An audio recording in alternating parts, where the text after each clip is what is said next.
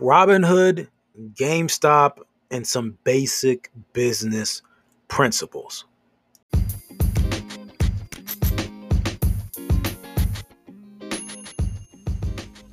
Welcome to the Automation Mastery Podcast. This is your host, Justin Morgan of AutomationMastery.net, here to help you automate your business, master your destiny, and maximize your impact. Let's get to the episode. Let's chat.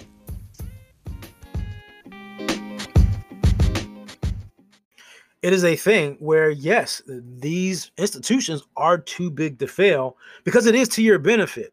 The only reason we can go out there and make these just quick trades that we want to make like we can log into something sell or buy something pretty much that instant is because there are these big firms that have the money and the position to be able to transact on the other side of the trade and know they're still going to be able to make some type of money off of it Otherwise, they're just going to sit there and look at you like, yeah, we don't want to buy it.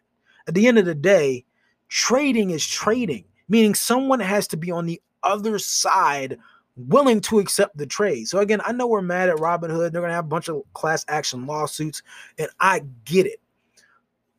Robinhood isn't the only problem.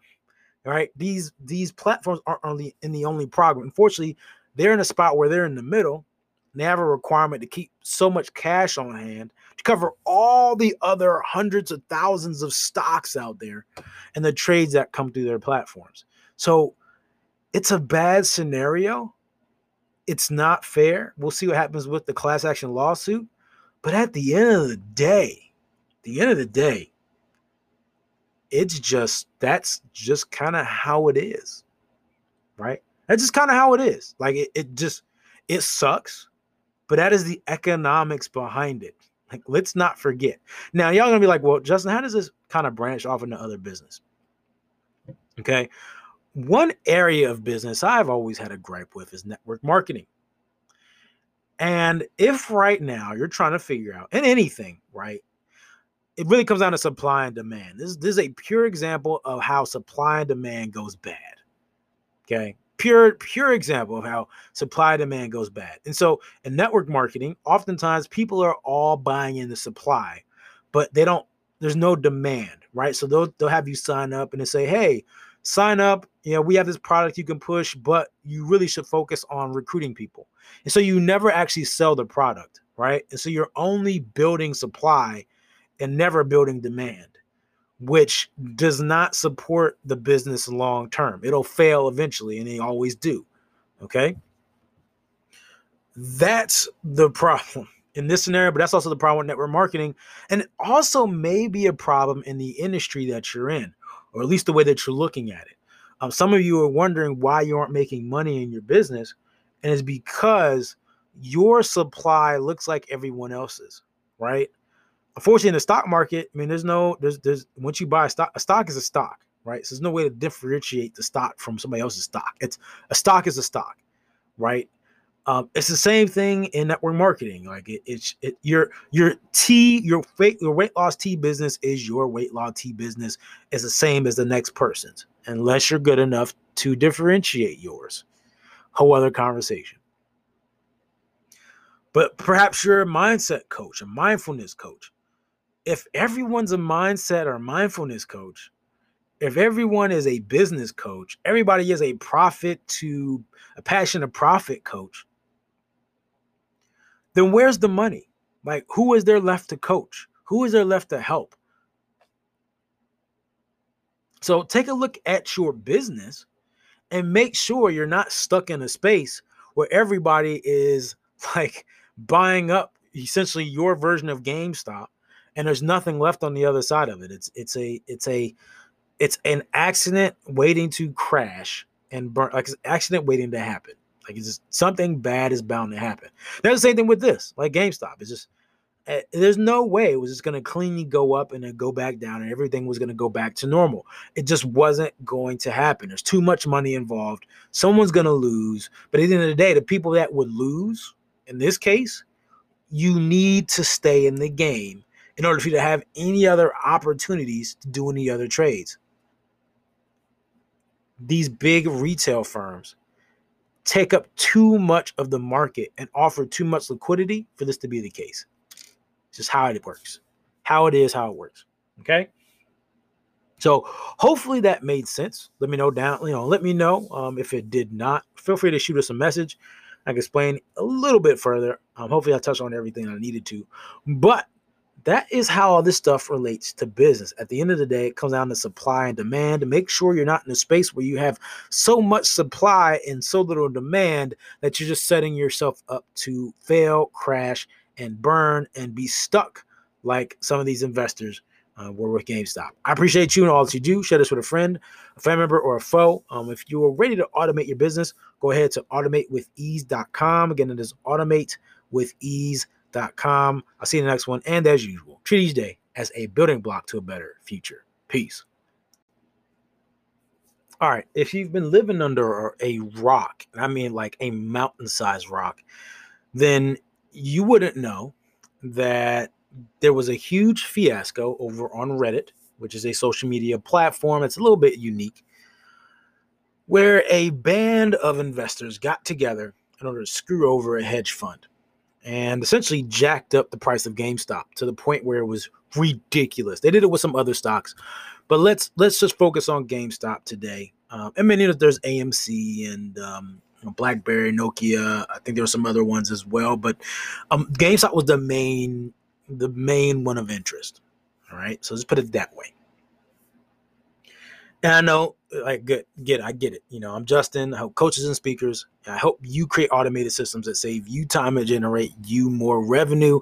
And so, what in the flying fang doodle does this have to do with automation?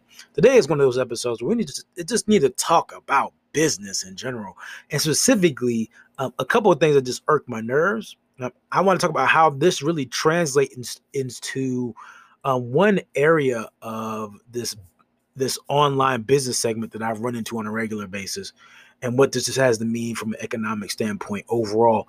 Um, people often forget that when again when I, I talk about technology and stuff, I don't I don't talk about my background is economics. Um, I graduated with an economics degree.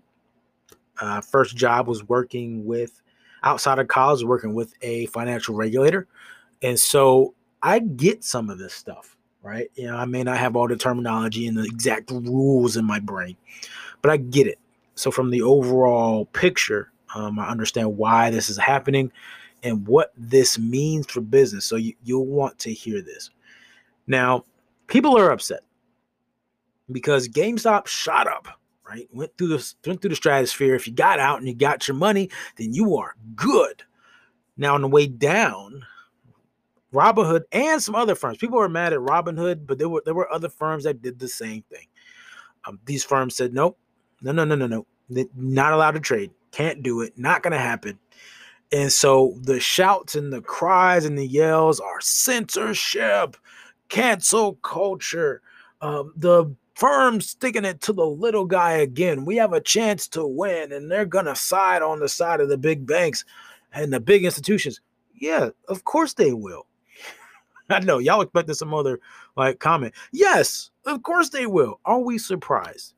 Now, one, one thing I first want to just stress, and again, I, will make this tie in, just sticking with me because there's a tie in to business I'm gonna make here that I think uh, you all will love It'll kind of give you a warning um, in a way. Just understand that at the end of the day, right, there's a lot of economic forces and political forces here. And when I say political, I don't necessarily mean the government, even though part of it. Um, it's politics, as in relationships with power partners and firms that keep your business afloat. Let's let's put it this way: the small investor, and again, I don't know the exact number. It is the these larger retail firms that carry the bulk of the activity on the market. They're the ones moving the big dollars and the big orders around. Okay. Any place that you go, and again, this is not from a standpoint of being right or wrong. So I want y'all to understand that. This is a standpoint of you shouldn't be surprised. And investing is a risk. You took a risk. I'm sorry. it happens. Okay. You took a risk. If you got out before it got to the top, then you are good. If you waited too long, then uh, that's this is the problem. This is the problem. Okay. Um, so what you must understand is that economics still play a part here, right? Um, so what's happening is everybody's buying and everybody's guessing that it's going to go down. So people are still willing to sell to the buyers. Now, when it gets to the top, right? It gets to the top. This is basic economics, y'all. Um, it's kind of like going to McDonald's and then being out of food. So when you go to McDonald's, right, and let's say that there was a big sale at McDonald's on the quarter pounder. I love quarter pounders, right? So let's say that there was a big sale on quarter pounders. Everybody rushed to McDonald's to go buy a quarter pounder. Now, at the end of the day, once the sale's done, then what? Everybody's already ate their quarter pounder. There's no longer anything left. So McDonald's is out. There's no longer any for anything. No longer they, there's nothing left that they can offer you. Nothing. That's business, right? Supply is gone. It's the same thing in the market. Like same thing. So there's a couple factors. One, when everybody buys, right? That means somebody has to be willing to sell. That means there's somebody on the other side still guessing that this thing's going to go down at some point because it will. So they're willing to sell if people are willing to buy. The problem is that when it gets to the top, all of the quarter pounders have gone. That means that all the people willing to sell to the buyers have disappeared. And all the people, so again, it kind of gets to that top. Like nobody wants to sell anymore, right? They want to buy. all the folks that were buyers now want to go sell it back. Now the problem is at that point in time, when people want to sell it back, there's only so much only so many people willing to buy it. Because essentially the other you're telling the other person that hey, if you buy this, you think it's still gonna go up. And the other person on the other side of the trade is saying, hey, this is not going up anymore. I don't want to buy this. And so what happens?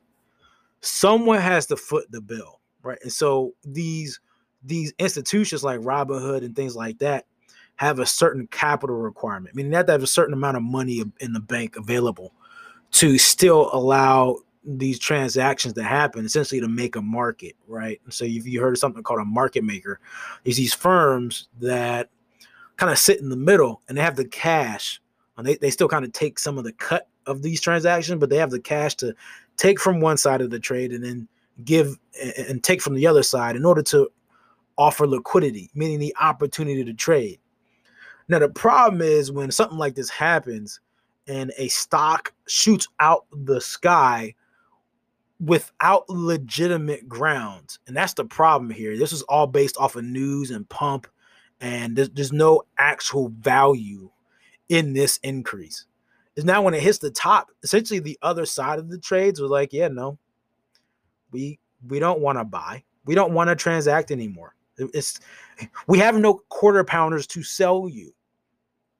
Right. And so let's let's let's even shift this example because in the real world, in this stock example, the buyers are the people showing up to McDonald's that on the way up, it's on sale. They're showing up to McDonald's want to buy a quarter pounder. McDonald's is just in the middle, providing the quarter pounders.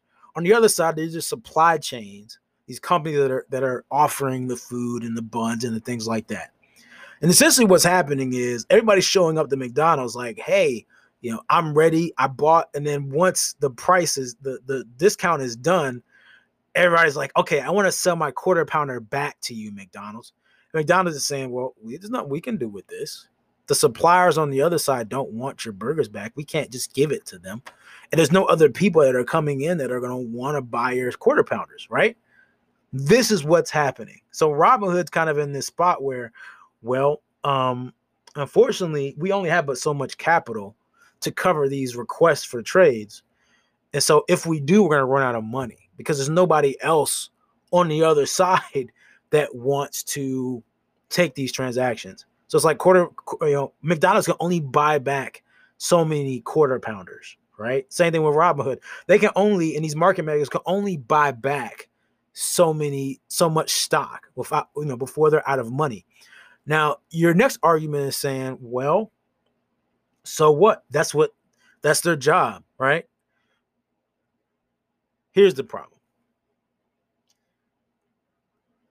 So again, investing is a risk. So if Robinhood does this, or any, any other firm does this, any other market maker does this, and they lose all their money, like all of it, right? if they lose all their money, they go out of business.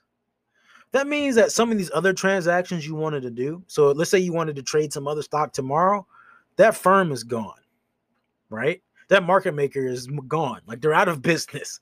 They can know, again, not that these firms are literally going to go out of business overnight, but it severely hurts their ability to offer liquidity, which is the ability to do other transactions with you. It harms everyone in the long term, right? Like it just it hurts everyone. So again, this is one of those scenarios where it is, yeah, we too big to fail. It's it's just a thing. Like